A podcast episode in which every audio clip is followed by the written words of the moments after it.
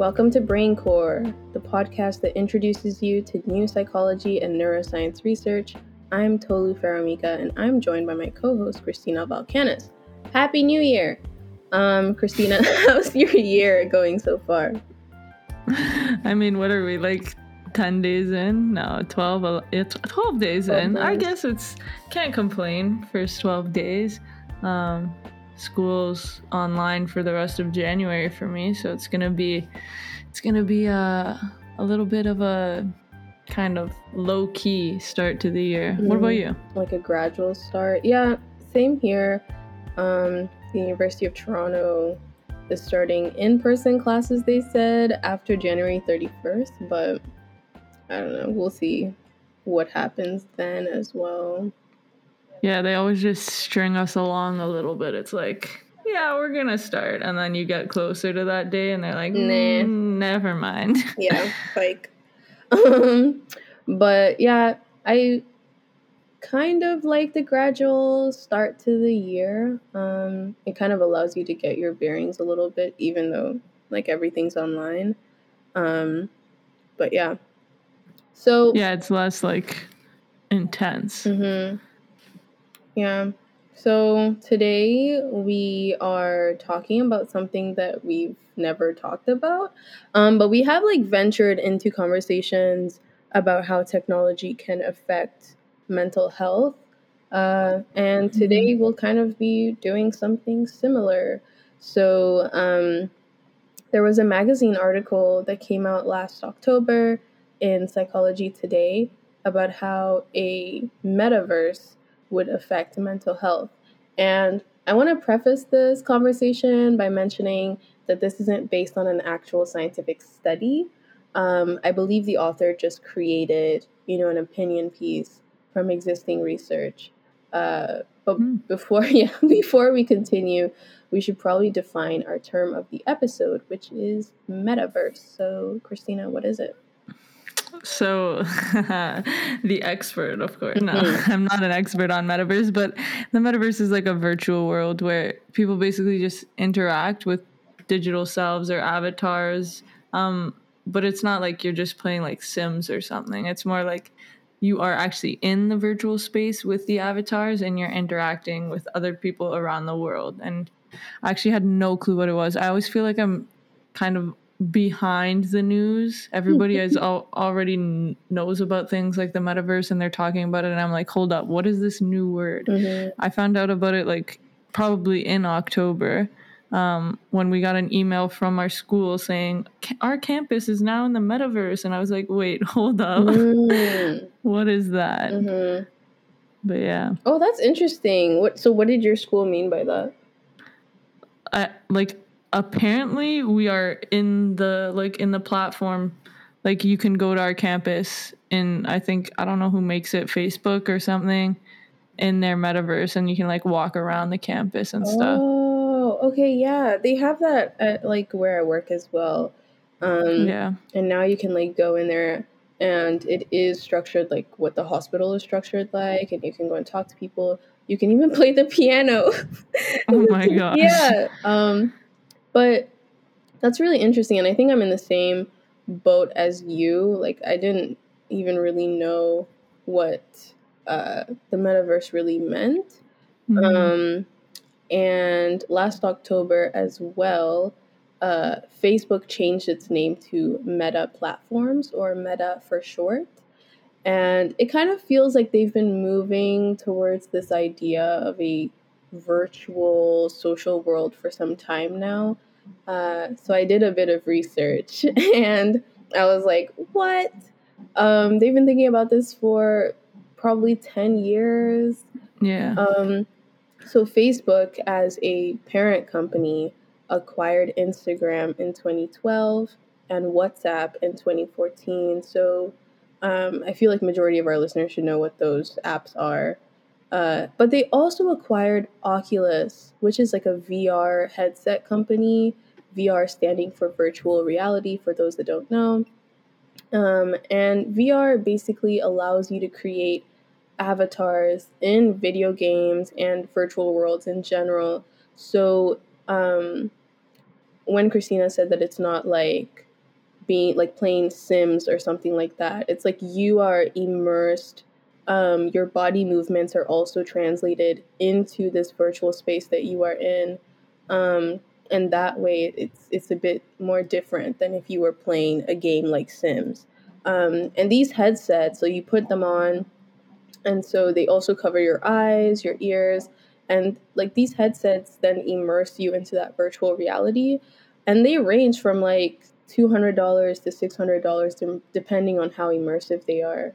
And it reminded me of that like Black Mirror episode. I don't know if you've seen it, but it's like the guy is using like a VR headset and he gets so um I don't want to use the word like addicted to playing the game that he was playing that he is found like waking up in the middle of the night and just going to go and play it.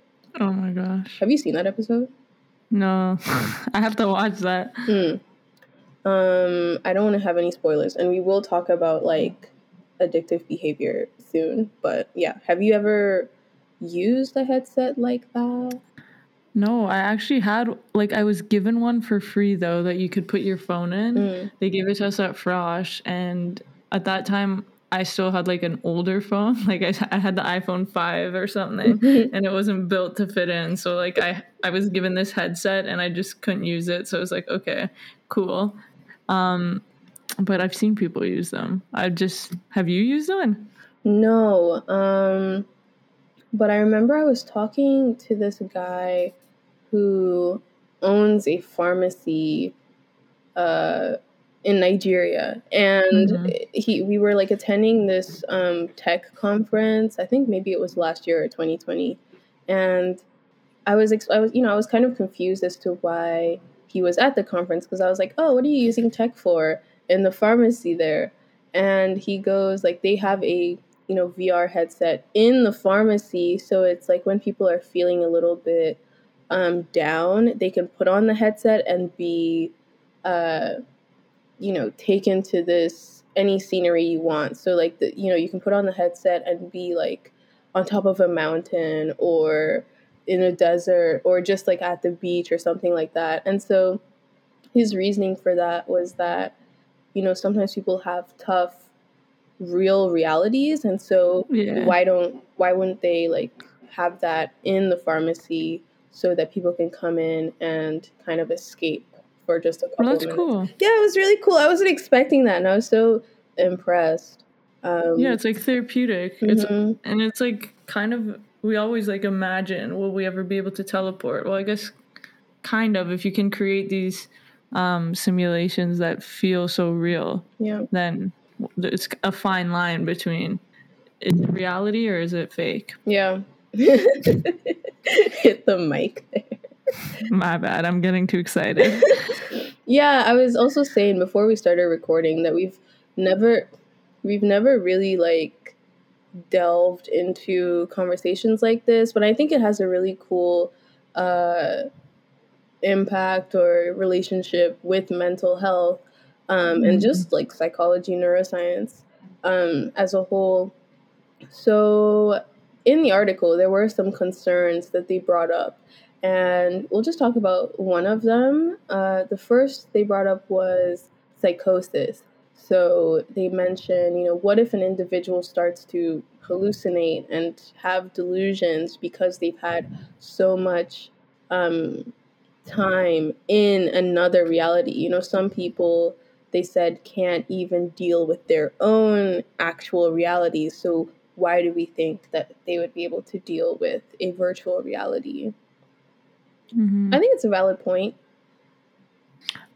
I think so too. Like, there's always um, this kind of sense of control you need to have over. Like, you have there's self control in your reality, and then if you have this virtual reality that you got to control yourself into, you've got that. Mm. But then you have to control your commitment to both realities mm, like mm-hmm. and are you just going to be using it as a sort of escape from the reality that you don't like is that healthy to is it a good coping mechanism to just be like okay i can't deal with this i'm going to go put on my headset and just be somewhere else for who knows how long mm-hmm.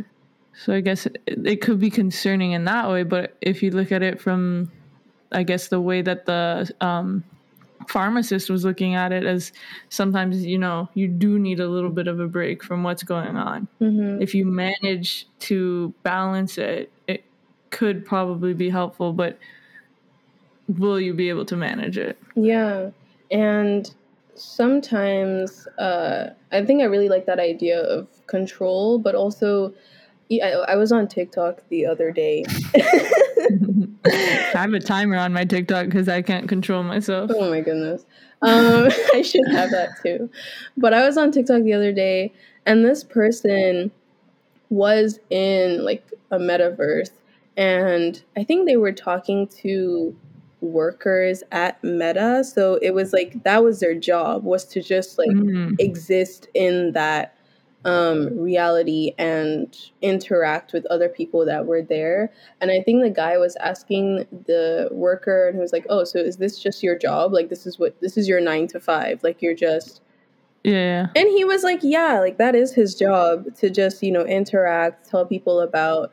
Um, the company and also and like answer questions if they have any and i was like so this guy is just like at home with the headset on and that's work. Yeah. I feel like it's, you know, right now when you think of things like this like Sims or other games that are immersive, not necessarily with the headset, it's like mm. more um recreational. Yeah, it's more like a it's like gaming mm-hmm. in a mm-hmm. way. Like it's like you're playing a video game, but there's some aspects like you're saying where they're trying i think what facebook's trying to do is move reality to this virtual platform so we don't actually have to go anywhere yeah like we just go places in this other world mm-hmm. which to me is kind of like okay but why do we have this world mm. why do we need it like to do stuff somewhere else but um my dad's uncle's a tech guy and he always like brings these sort of things up at like family dinners or Thanksgiving, Christmas. So a while ago he was actually talking about now I'm realizing he was probably referring to the metaverse because he was my dad was like, "Oh, the best investments real estate. You should just like buy a building and you have offices in it and people rent and they can have their meetings there, stuff like that. Mm-hmm. And his brother goes, Are you kidding me? That's going to be gone in like 10 years. People are just, they're not going to meet there. They're going to be meeting in virtual offices. And I'm just sitting there, like, you know, eating my food, just like, okay. Mm-hmm. but sometimes I don't invest into the combos, but you realize that, yeah, maybe we actually are going to this place, especially if you're talking about this TikTok person that was working nine to five, just here's the company. Mm. This is what we do. Yeah, and I think um I mean we'll talk about this later as well. Uh we almost hinted at it early in an earlier episode um where we had on Adam Molnar um mm-hmm. from Neurable and I think you actually asked like do you think you'll be able to have like your work meetings virtually do you remember that? Yeah, it was something. I think it was related to COVID though. Something, mm-hmm. and then he, yeah, you can continue the story, but yeah, yeah. I think you just kind of like foreshadowed it to this yeah, happening. I foreshadowed it. He was just like, yeah, I think we can, and I think um, this will be the way it is even after COVID. Yeah. So. Um, but while I was reading the article, um one thing that did come to mind that could be a possibility is like increase in depression or depressive states. Uh, I had a social psychology of games class last semester, and we were talking about issues that video games can cause, and we learned about a cool theory.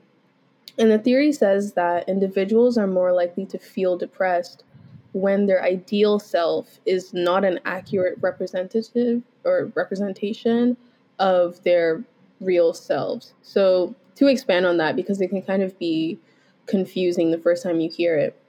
So, when one makes an avatar in a video game, they might give it a different body shape, they might give it longer hair, other accessories, other clothes. um, to make what the researchers call an ideal self. It's like what you would rather look like or how you would prefer to be represented in the world. Um, and then there's the real self, which is what the player actually looks like in real life. So I started thinking, you know, what if traits of depression and even anxiety become linked with this increased use of a virtual social reality?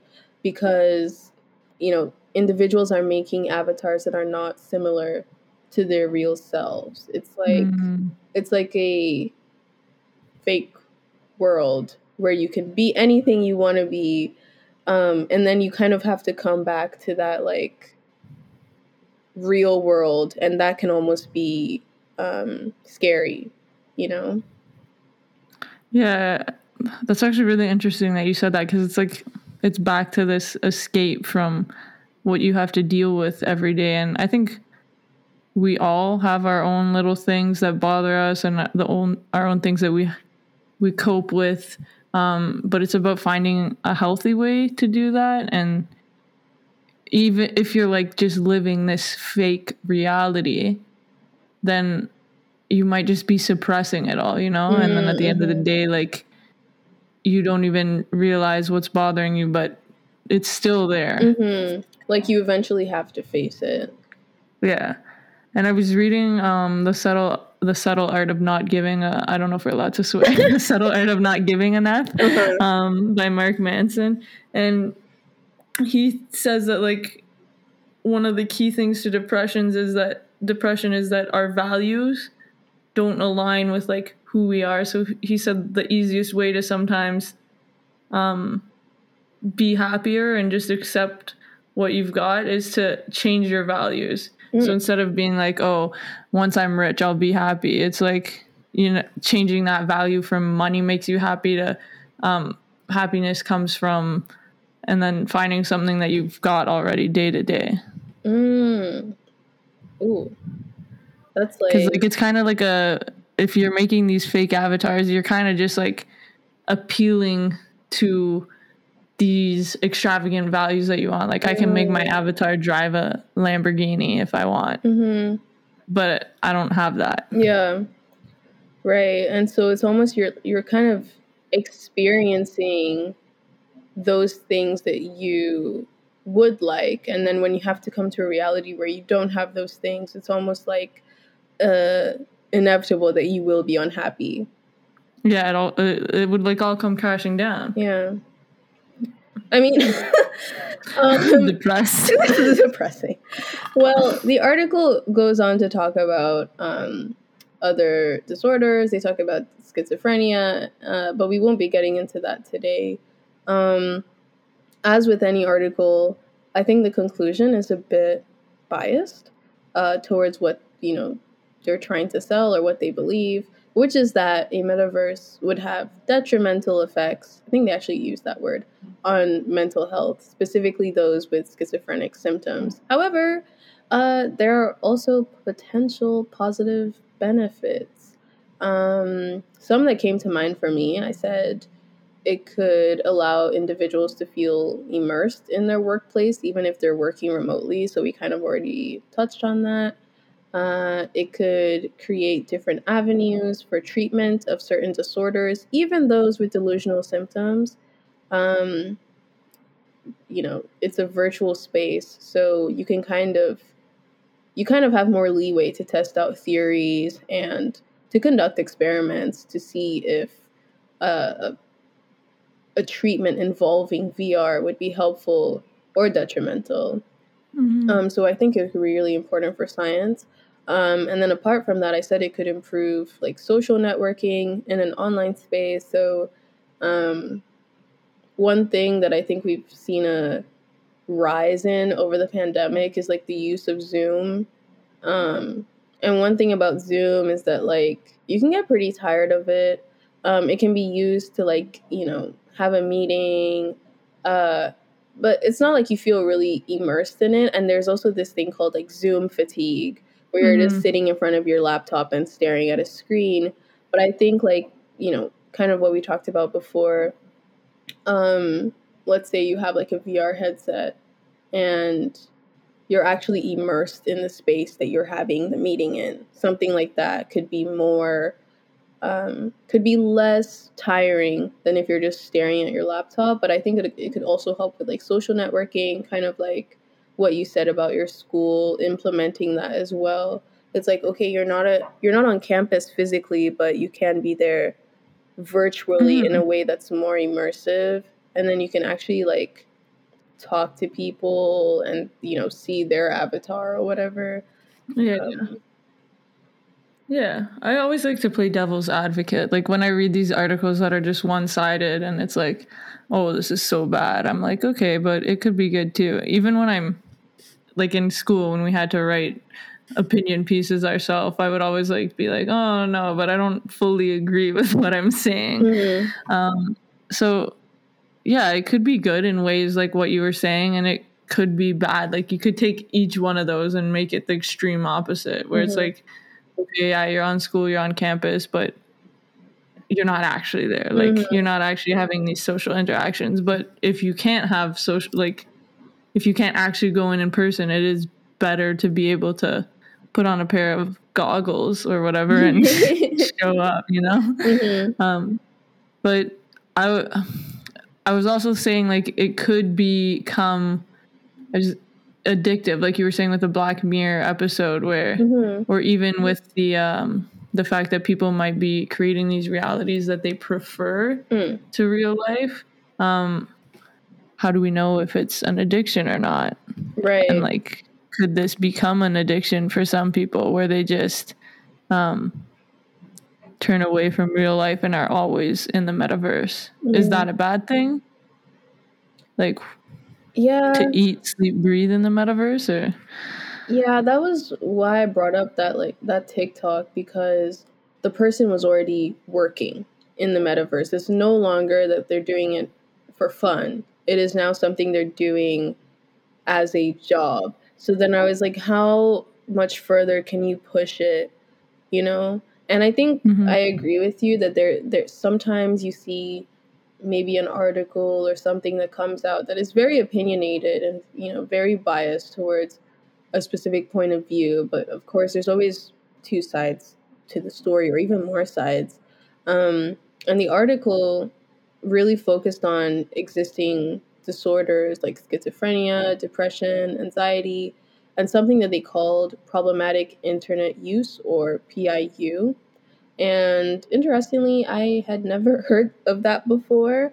Um, and I think this goes back to your point of when does it become an addiction? So even though they mentioned PIU, you know, I, I looked into it. It's PIU, problematic internet use, is described as addictive behavior towards computers and internet use to the point where it leads to maybe an impairment um, in how they function or distress to the individual. But it hasn't been recognized as a disorder by the World Health Organization, the Diagnostic and Statistical uh, Manual of Mental Disorders, or the DSM, which for those that you know don't are not really uh, immersed in, in the field of psychology, that's kind of what we use to diagnose individuals. Um, like that, well, not we. That's what psychiatrists use. Yeah, I don't do any diagnosing. We're not out here diagnosing. yeah, but it's it's a way to guide your diagnosis. Um, and excessive internet use is not in it. Yeah. Um, I heard like little Rumor. little uh, rumors that they're trying to add it in, but mm. they listed it. They basically listed it as a condition for further study mm-hmm. because it needs more research. Like, I think we've all seen through our day to day life somebody that's like spending too much time on their phone, or even you might have experienced it yourself, where you're like, oh my gosh, I'm on Instagram for the 75th time today, like mm-hmm. looking at the same posts over and over. What mm-hmm. am I doing? So they said the evidence was too anecdotal and stuff. Like they need specific criteria for it to actually become an issue that they can diagnose people with. Mm. Um, but I think I don't know. Maybe one day, like if we collect enough evidence, they might be like, okay, yeah, this is a problem. Um, but on the other hand, I think people are also just like using it to fill a void, uh, like mm. a psychological void. Like I think most addiction stems from some sort of trauma. Mm. I want to say like mm-hmm. um like you don't just start you don't just become an alcoholic because you're drinking just because you don't just pick up a, a beer and yeah, then it's all not of a sudden the drink itself yeah you know like it comes i think i, I agree with that point um and we kind of touched on that in that episode about uh myths. Yeah. Yeah yeah, yeah. he he mentioned that. Yeah. Um and i mean I guess it kind of goes back to then like what kind of needs an individual has. Um, but to go back to the DSM, um, a new one is coming out in March, and some yeah, yay, some changes that have been hinted at are the addition of a prolonged grief disorder uh, the addition of symptoms for suicidal behavior and non suicidal self injury. Uh, and they're making modifications to more than 70 disorders. Um, and I wanted to like to bring that up because as time goes, like I don't want I don't know for people that are not immersed in psychology and neuroscience, disorders do like the the criteria for disorders do evolve with time. Yeah. You yeah. know, um, back in the day, someone who would be diagnosed with something like hysteria or something like yeah. that. Today, it's a more grounded, more solidified diagnosis, and that's because of research um, and scientific evidence. But a few semesters ago, um, my professor had someone come in to discuss an alternative to the DSM. Um, hmm. Yeah, and I was I was like, wait a minute, there are alternatives. Um, and this group of psychiatrists and psychologists uh, were from Stony Brook University, the University of Minnesota, and the University of Notre Dame. Um, and they proposed a new approach to diagnosing mental disorders, and they called it the hierarchical taxonomy of psychopathology, or Hmm. HITOP, I think for short, or HITOP, HITOP. Um, we need more acronyms in the psych, the world of psych. I guess so. Um, and this new approach says that we should look at mental disorders as existing on a spectrum. So, one positive thing about that is that um, certain symptoms, like the existence of them or the absence of them, can either make or break a diagnosis. Uh, and that comes from um, also just using the DSM. Like if you don't have a symptom or you don't have a combination of symptoms, you can't really be given that diagnosis. So their system, they said it also makes it easier to understand overlap between disorders. So what we might refer to as having comorbid symptoms. So it's like sometimes when you get a diagnosis of something like, um, let's say, um, let's say like borderline personality disorder right mm-hmm. you might also get another diagnosis of having diagnosis of having maybe a um, anxiety disorder or maybe mm-hmm. you might get diagnosed with also having depression or something like that and it's because the criteria for both of those diagnoses they overlap so much that it's it's like it's like do you have one or the other or do you have both and so i guess this HITOP um, this HITOP approach allows one to to look at the symptoms a bit more specifically, more broadly, just because it's seen on like a hierarchy. Um, and when I was listening like in that class, I thought it was an interesting take on diagnosing um, and making diagnoses. And for mm-hmm. listeners um, that don't know, if you are using the DSM, like two patients diagnosed with, say, like depression may not share a single symptom in common.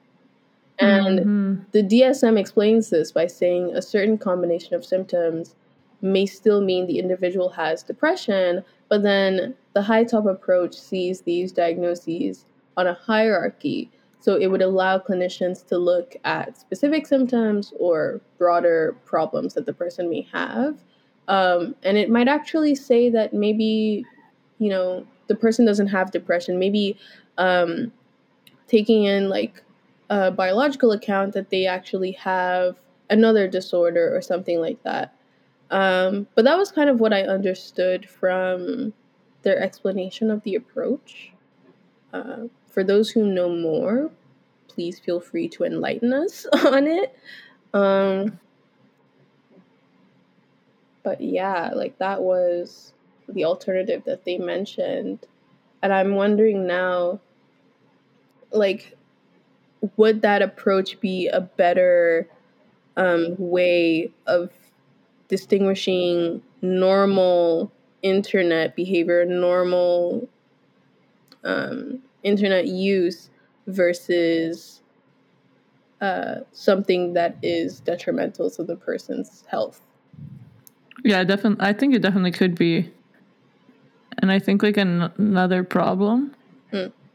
with uh, the internet use disorder is that we sometimes need internet like for work or for school or for day-to-day activities that we do. So it's like how do you know when it's bad internet use versus good internet use? And i think that could come into play too with the metaverse. Like you're talking about this individual who's at the metaverse for work. So if they're using it for work is that a bad thing? And then if they're using it for like some other um i don't know just like free time mm-hmm.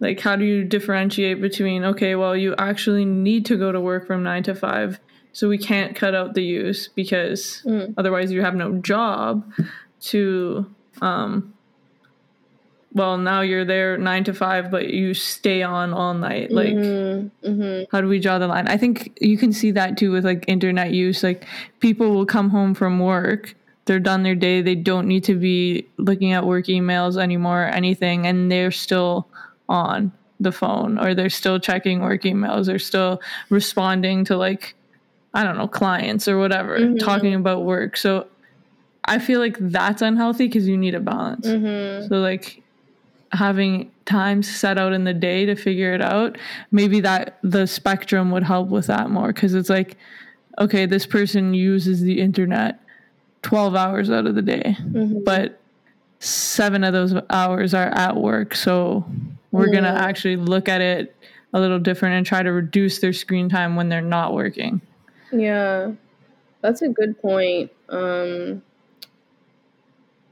I think, like, to go back to that depression diagnosis, I think one important uh, symptom, if I'm like remembering correctly, is that it's, or maybe not even depression. I think maybe it's it's OCD. Like some of the criteria for OCD, you know, obviously well, not obviously.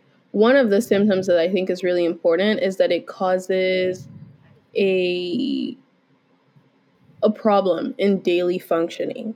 So it's like mm-hmm. maybe I think when we watch like movies or stuff like that, one the the way we view OCD is like somebody who, you know, needs to do a certain number needs to do a certain task a certain number of times, you know, or maybe they're so um they're you know compelled to do something so many times before they feel like okay i can leave the house like maybe i need yeah. To, yeah that kind of thing but that's actually not how it is in real life um, and to actually get that ocd diagnosis i think it's like it needs to affect your daily functioning um, at least if you're diagnosing with the dsm um, if you were then to apply that to this case it would be that is that person who is working, you know, on their laptop, on the internet for 12 hours, is it affecting their daily functioning?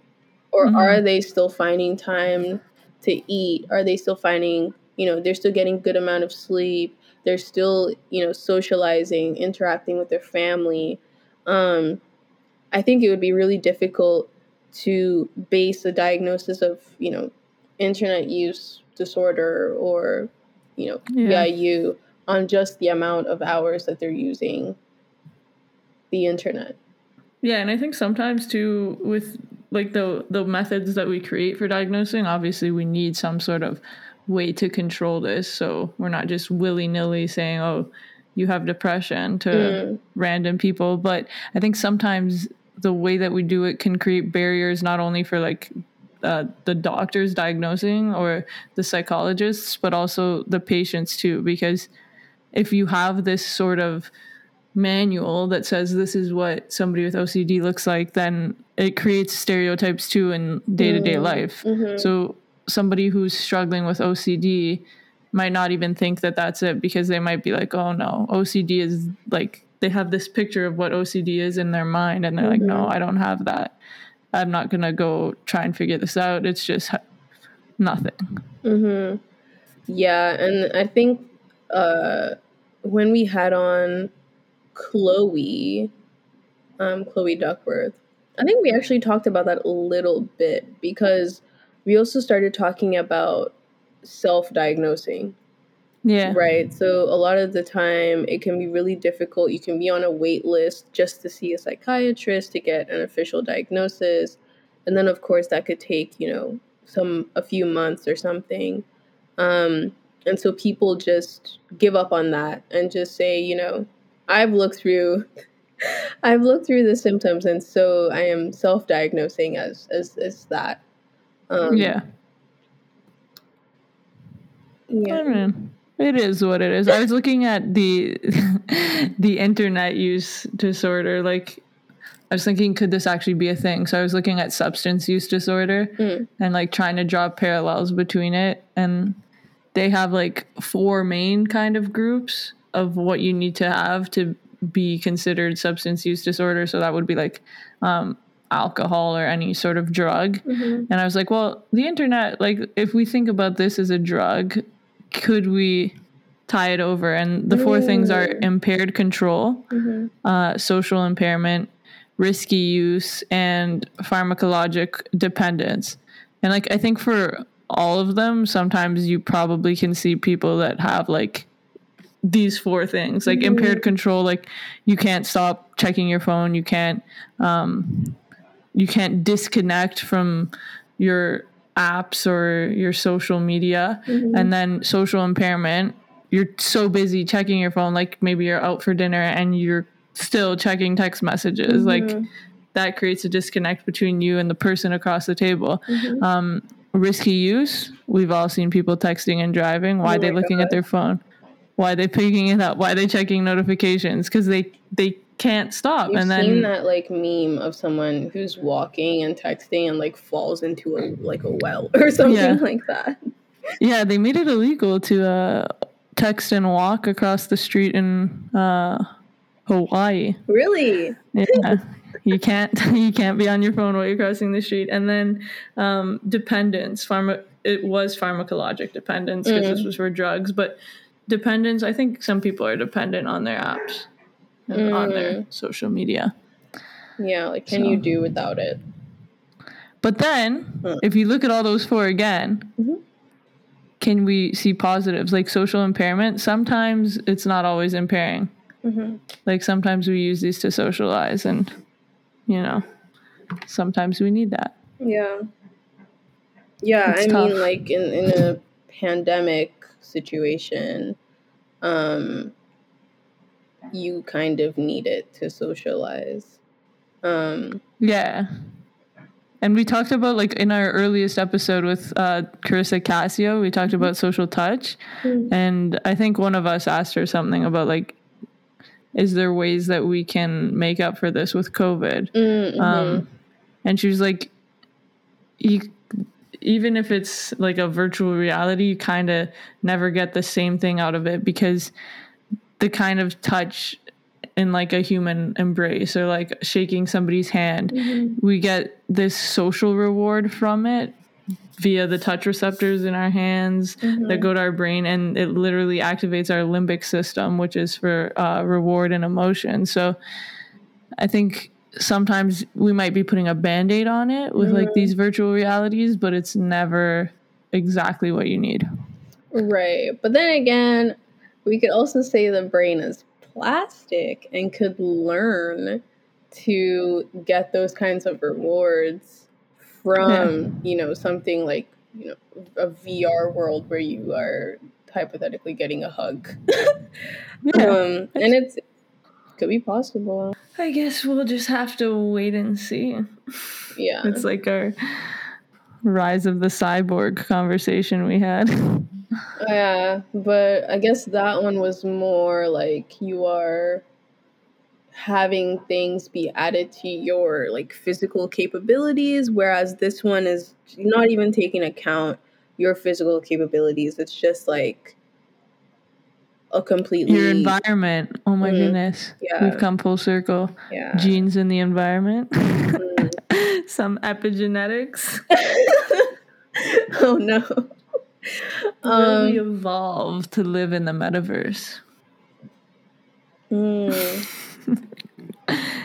something just came to mind. It was like i don't know where i saw this but it was this idea that that uh, a town could be created where everything they need is inside like one building. Like they never have any use to go outside. So it's mm-hmm. like it's like they work in the building, they eat and sleep in the building, they interact and socialize in the building. Um and that almost you know sounds like the metaverse. Yeah they get their groceries in the building. It was really interesting. I'm trying to remember where I saw that, but um, we can end on a good note. Yeah. Uh, yeah, like it's not all depressive symptoms and no no no it's not all bad like i think like even we looked at keith kirkland um we had him come on. We see positives in so many ways. We saw Keith Kirkland, he made the wristband to guide blind people. Like maybe the metaverse can help enhance um, people's experience, give them richer experiences, just yeah. like that. Or um, Adam Molnar, we actually asked him too uh, about um, where neurotech is going, but mm-hmm. he was saying like when it started off, it was like all gaming, but mm. then they realized that the true value from all this technology is from virtual training. Mm-hmm. So having this metaverse, like you can put people through actual full on simulations mm-hmm. um, before they head out into the real world and um, like maybe they have somebody's life in their hands like maybe you're training a doctor so you put mm. them in the metaverse and you're like here you are in this virtual hospital so you actually have a sense of what the whole thing's like mm-hmm. um go ahead practice and then we'll see how you do and if you do okay we're gonna let you do it in the real world right um i think for sure like it give it definitely gives more control and a better ability to test out things before you do them in the real world. Um, mm-hmm. And I was thinking about it from a like researcher point of view. Um, I feel like a lot of studies nowadays, especially those that are maybe studying spatial memory, uh, they do use VR or even AR, like augmented reality, um, to see how we remember spaces um, so I think it, you know, it could be a great use for science, um, for experimenting. Um, so yeah, we'll end on a good note and leave it at that and see where we go. Um, there could also even be the off chance that people are not so convinced by a metaverse or this promise of being able to do everything you you want to do from a metaverse. Um, but uh, we'll we'll see how we'll see how it goes. To our listeners, um, if you have any thoughts on this episode, please feel free to send us a message. Our email is thebraincorepodcast at gmail.com. We're also on Instagram at the Podcast and on Twitter at the Pod. I think this topic is really interesting and has a lot of implications for uh, psychology research and neuroscience research. And so we're really interested to know what you think. I'll put the link to the articles or the episodes that we referenced in our bio because I think we referenced a lot of those. Uh, don't forget to fill out the subscriber form in our bio. We hope you are having a good year so far. Thank you so much for listening, and we hope you are having a great rain day.